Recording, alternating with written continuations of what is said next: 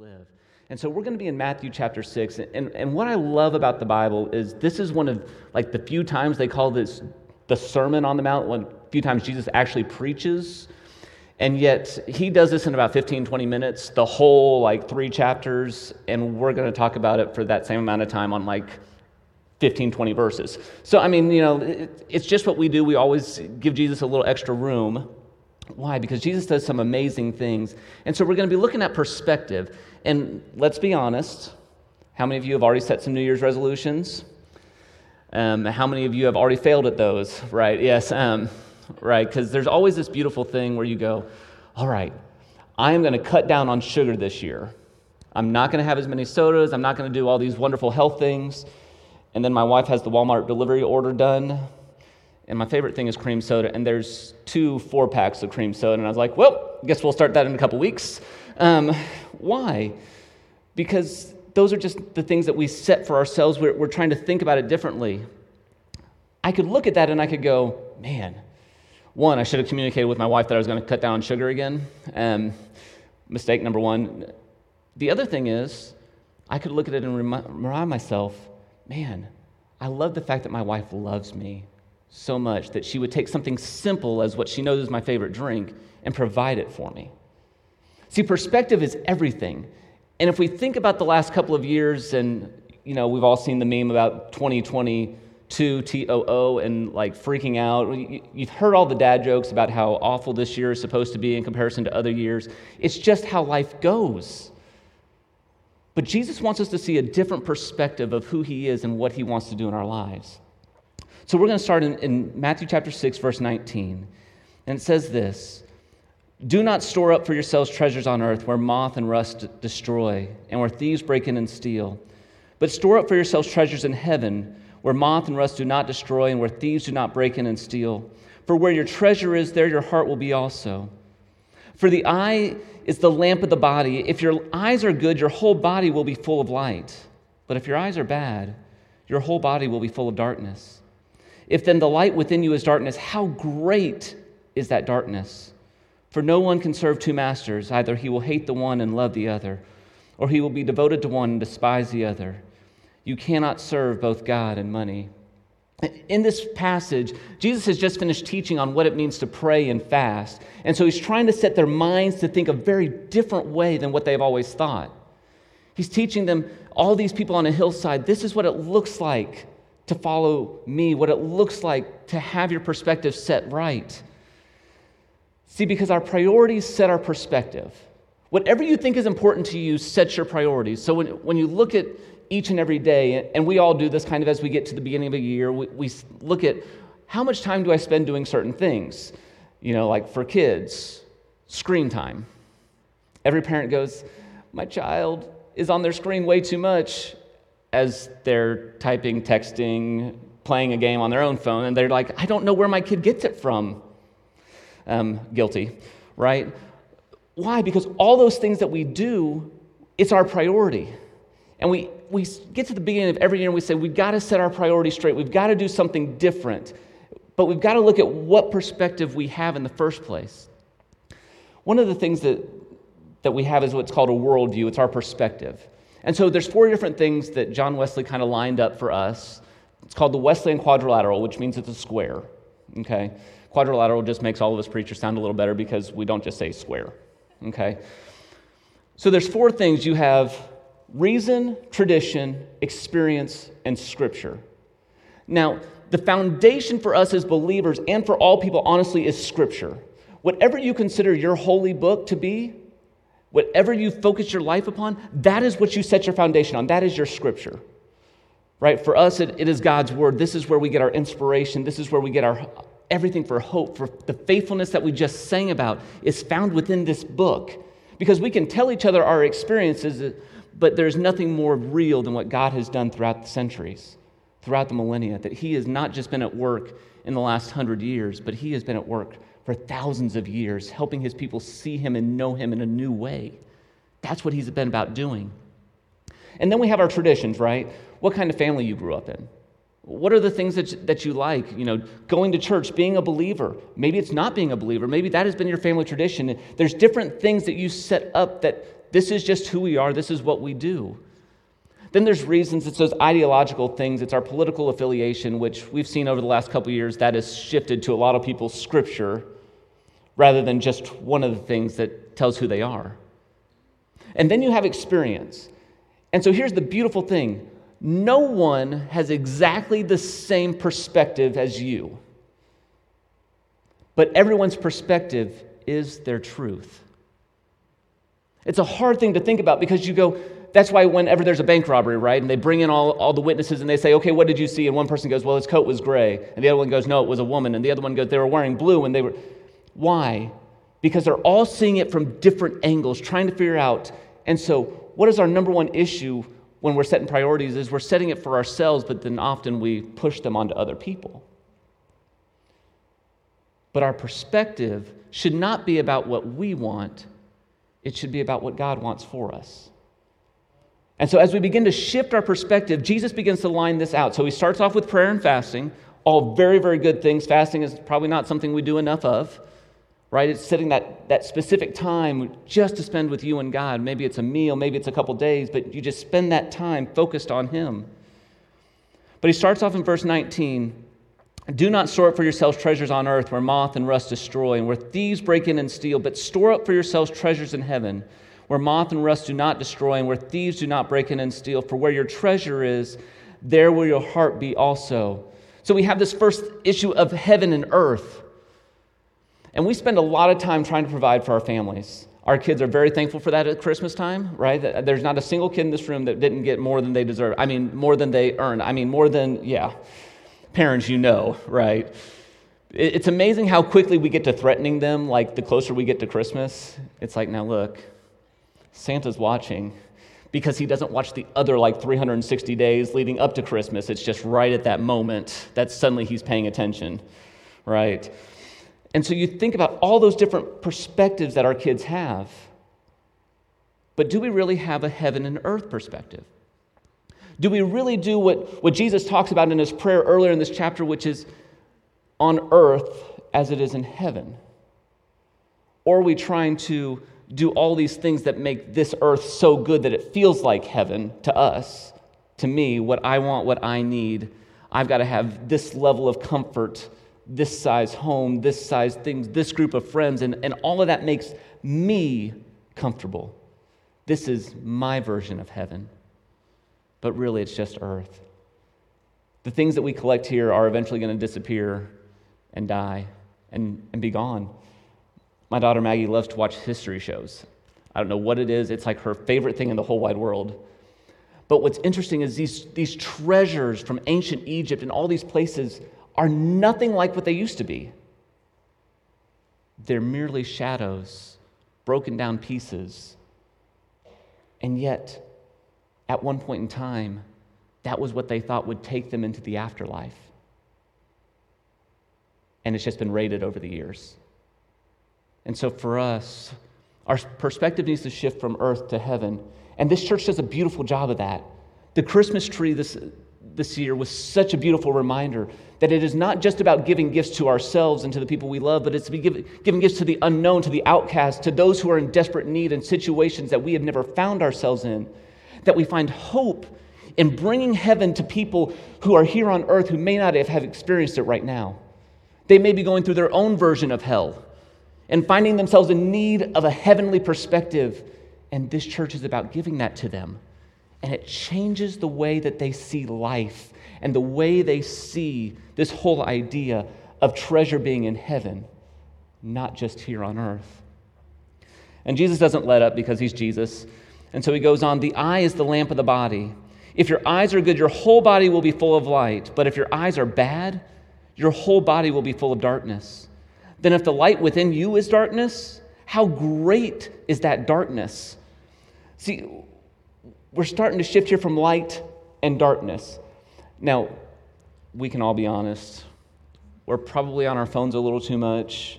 We probably watch a little too much Netflix, Hulu, and every other streaming service that they've possibly decided to imagine now because we don't have cable anymore that you pay 150 bucks for. You have 37 streaming channels that you pay 15 bucks for each. Okay, just, just so you rem- remember that. You're, you're, not saving anything. Um, might want to think about that perspective, parents. You want to save a little bit of money. It's, it's right there.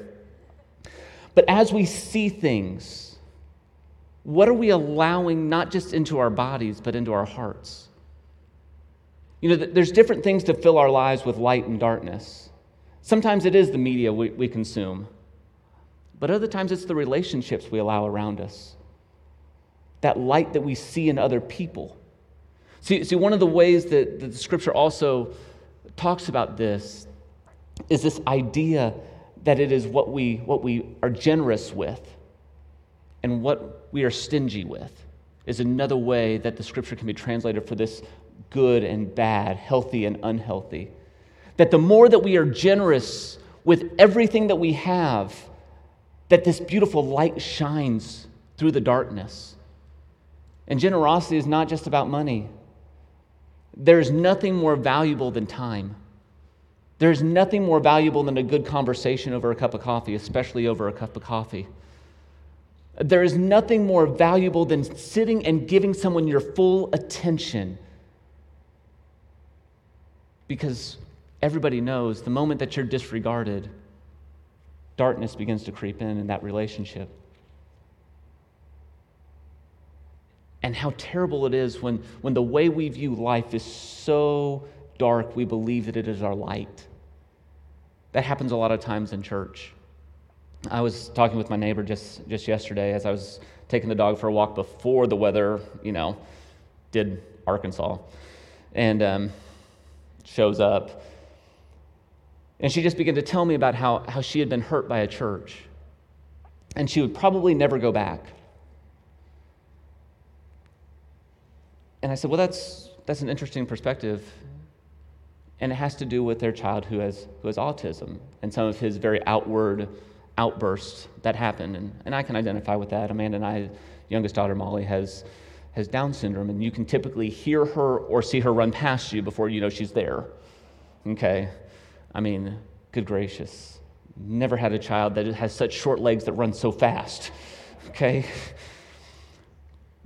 But think about it what is supposed to be the light of the world in our religion, in our love of Jesus Christ, we can sometimes choose the darkness so much because we're being judgmental, because we're not choosing Jesus, we're choosing our religion, that we believe that we are so good that the world only sees darkness.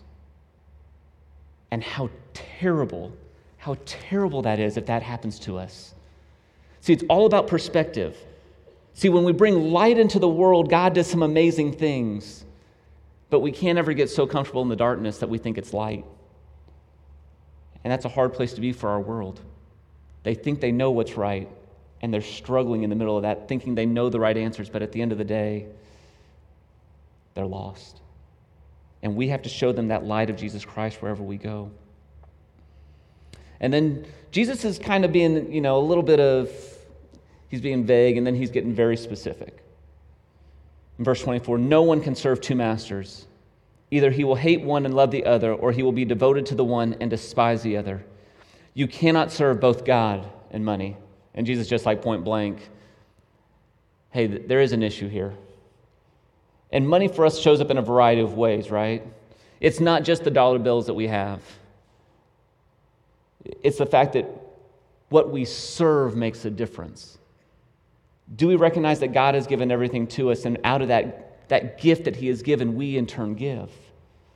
Or are we struggling that, that we've got to do what it takes to make it in this world? Financial status is huge. There's nothing more like having financial stability and knowing that you don't have to work from paycheck to paycheck. There's nothing like sitting down at the bank account and going like, this is what it means to be stable. And not that I need so much that I can get everything that I want, but that I can actually breathe. But if I'm always concerned about hitting that bottom line, about getting that number, about having that retirement, about having the, the objects, about having the lifestyle that I want, what if God is really calling you to do something greater with that? That we can't sit there and say, I've got to have, I've got to have, I've got to have, oh yeah, God gets this too. That it has to start off with, with what God gets. and the rest falls into place. Generosity is a gift. And some people have that literally, I feel like it's a, it's a fruit of the Spirit for some, of, some people, that they're just so generous that God just continues to bless them in ways that you can't even begin to imagine. Why? Because they recognize that everything starts with God and ends with God. And everything that's in between, man, God gives us a lot of leniency to do and be and, and have what we have and, and hold dear to us. But it is about choosing to serve one or the other because you can't serve both, because eventually one will crowd out the other. And our perspective here is setting our priorities up for success or failure. But Jesus is lining this up to help us understand that, that our perspective is full of our, our priorities.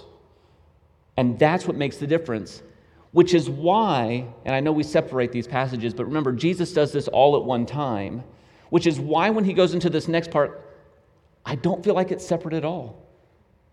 I feel like it bleeds right into it. Verse 25, therefore I tell you, do not worry about your life, what you will eat or drink, despite the fact it's that's what we do in church. We're worried about like what we're going to eat afterwards. Like, please hurry up and get done a little bit early. It's snowing. There shouldn't be anybody at the restaurants, right?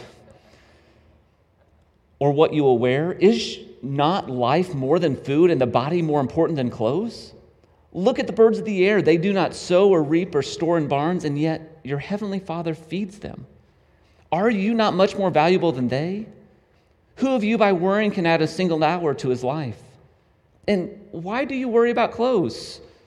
See how the lilies of the field grow? They do not labor or spin, yet I tell you that not even Solomon, the greatest king ever to live, the richest king to ever live, Solomon also had to be rich because he had like 700 wives, and like, let's be honest, you cannot be poor and have that many wives he had to be rich. He had to keep finding out more places because, one, not a smart man to have 700 wives, okay?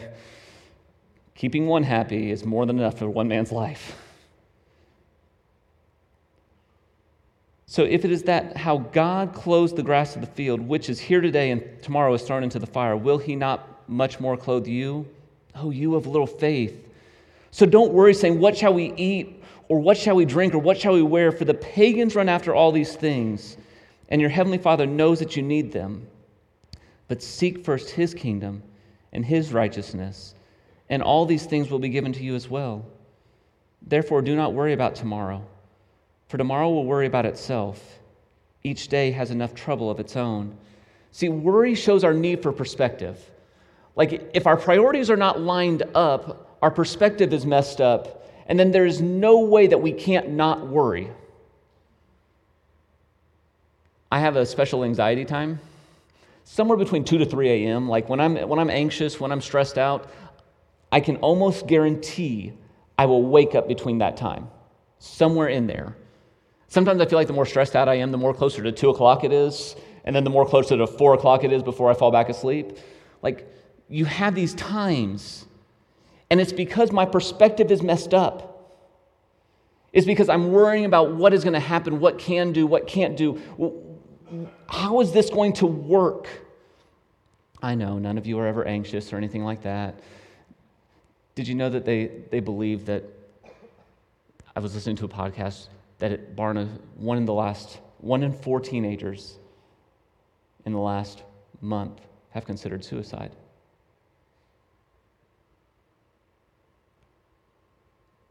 Right now, we're going through what they're, this horrible time of unknown, of anxiety. They're calling it the great resignation as people are quitting their jobs and looking for other things, and we can't find people to work, and all these other problems, and it just begins to snowball on us. And Lord help if you watch the news. If that doesn't make you worry, then let, let the rest of us know which channel you're watching, because we would love to know that there is just good and bad news happening in life and not their perspective on it. If God takes care of his nature so beautifully, if God is so gracious and loving and kind, then why is he the last one we go to? Oh, yeah, because we've chosen earth over heaven. We've chosen darkness over light. We've chosen money over God. And so we worry, and we worry, and we worry. Look, there's nothing wrong with a healthy amount of uncertainty and being concerned for how things go, but when it begins to run your life, you need to change your perspective. Think about today. Um, in case you didn't notice, it snowed. Um, I know it's, it's a hard thing to, to realize. Those of you that have kids, how did the kids respond this morning? They did not respond like that. There, was a whole lot more excitement. Molly comes out, she goes, Snow! It's like, I noticed that. And you know what the first thought in my mind is? Are the roads clear? Okay. Am I going to be able to get to church? Okay. How, how is it going to be slick? Oh man, if it snows, that means nobody's showing up to church. Yeah, we all know that. Um, truth be told, they found out that actually that only affects 10% of people. Um, but again, you're going through all these things in your mind, and you're like, okay, every time I let the dog out, the dog is going to come letting in all the snow and mud. That was yesterday also. Okay, why is today such a horrible day? It just snowed. Something I can't control, something I can't change.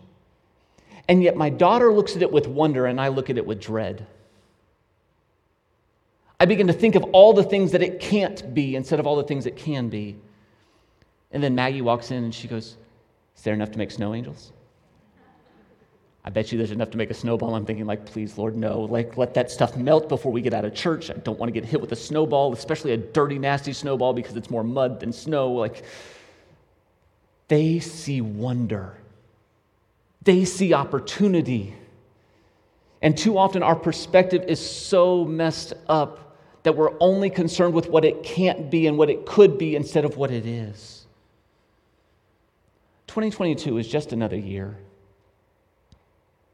Our perspective makes all the difference. Jesus is trying to tell them don't worry about that stuff. Like if God takes care of animals, He'll take care of you. If God takes care of plants, He's going to take care of you. Why are you worrying? Oh, that's right. Because somehow we think we're going to get a little extra time by worrying.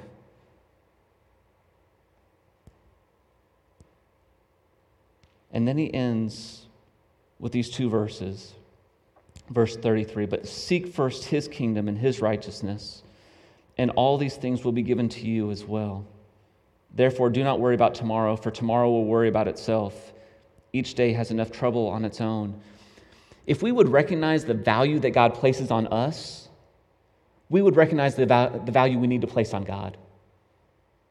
And then guess what? We would seek Him first because in all things, in everything that we could possibly think of or do, He is the answer and He's already provided a way through it. We all have problems. We all have issues that we're facing, and tomorrow we're going to face some more issues. And when I sit here and I think about what could be, what can be, what is, I forget that I have a God who was and is and is to come. And that He has already walked through those.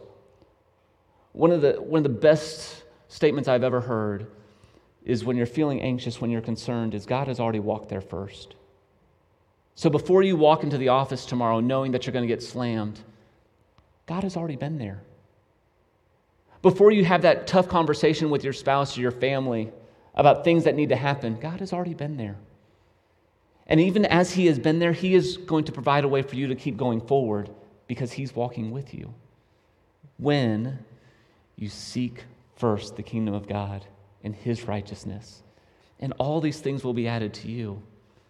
That's not a prosperity thing, that's the beauty of hope. I love that Pastor Mark has been spending so much time on this concept of hope. It has filled me with hope. That reminder that even in the midst of what I don't get, what I don't understand, what I hate, there's still hope because we have a Savior who was born, who lived, who gave himself, who died, but most importantly, who rose again. And it was, is within that story that we don't need to worry about what may be. We face right now head on, knowing that God is walking with us as we seek Him first. And so, what does it look like to seek Him first? Lots of ways. And some of you do them well. Making your relationship with God a priority by praying spending time in God's Word. There's some beautiful things with the YouVersion Bible app, beautiful things with small groups, beautiful things with Kickstart coming up that will bring you into community, that will bring you opportunities to not only know this church, but to know the God we serve better. See, until you know how He can be faithful and how He has been faithful, you will not understand how He will be faithful. That's a perspective issue. We've got to keep our perspective on the one who cares about the here and now and has already walked through tomorrow. I love how the Gospels line this out that Jesus was betrayed, how he had people try to plot against him, how he also had people that loved him dearly and walked alongside him. His life reminds us that we can do it too because he was fully God and fully man which means he struggled with the same things we struggle with. Jesus needed sleep. Jesus needed to eat. Jesus needed clothes to wear. Those would make some really awkward biblical stories, okay? But we know that the more we focus on who God is and what he can do, the better we will come to know him in a real way. And it changes our perspective. Why? Because 2022 is an opportunity to really know and love God in ways you have not ever loved Him before. When you walk through the dark times, you find a God who is more faithful than you knew in the good times because it makes the good times even sweeter. Don't worry about tomorrow, for tomorrow will worry about itself. Each day has enough trouble of its own, so why worry about it today? Why worry about tomorrow before it even gets here? You have your opportunity today to choose heaven or earth, to choose light or darkness, to choose God or the things of this world that hold us down. You have that opportunity right now in this place to set your priorities for the year so that no matter what happens, you will not worry. No matter what happens, you'll have a perspective that trusts God more than anything you're facing or will face. But it starts with getting everything right with Him. And we believe that means that you, that you need to be forgiven, that you need to ask God to, to forgive your sins, that there's a confession aspect to that. The only way things get better is when we confess that we have a real and personal need for God, and we ask Him to fill that. Why? Because we are all, from the, from the greatest saint to the lowest sinner, like all of us have been and some of us are. We all have a need to feel and experience the love of Jesus Christ that transforms. And it starts by confessing our need for Him, by asking Him and receiving that gift of life that He gives and living it out each day. Some of us need a recommitment to choose today who you're going to serve whether the things of 2021, 2022, 2019, or the God that is right here present now as we head into what can be and what could be for you. God is not done. It's the beautiful thing, it's one of the promises that I, that I hold so dear is that God is not done. Even when I am done, God isn't. Even when situations and jobs are done, God isn't. Even when relationships are done, God isn't. Even when it seems like all hope is lost, God isn't. He knows right where you are, right what you need, and is willing to walk with you through that if you'll change your perspective and allow Him to do that for you. So we're going to just close.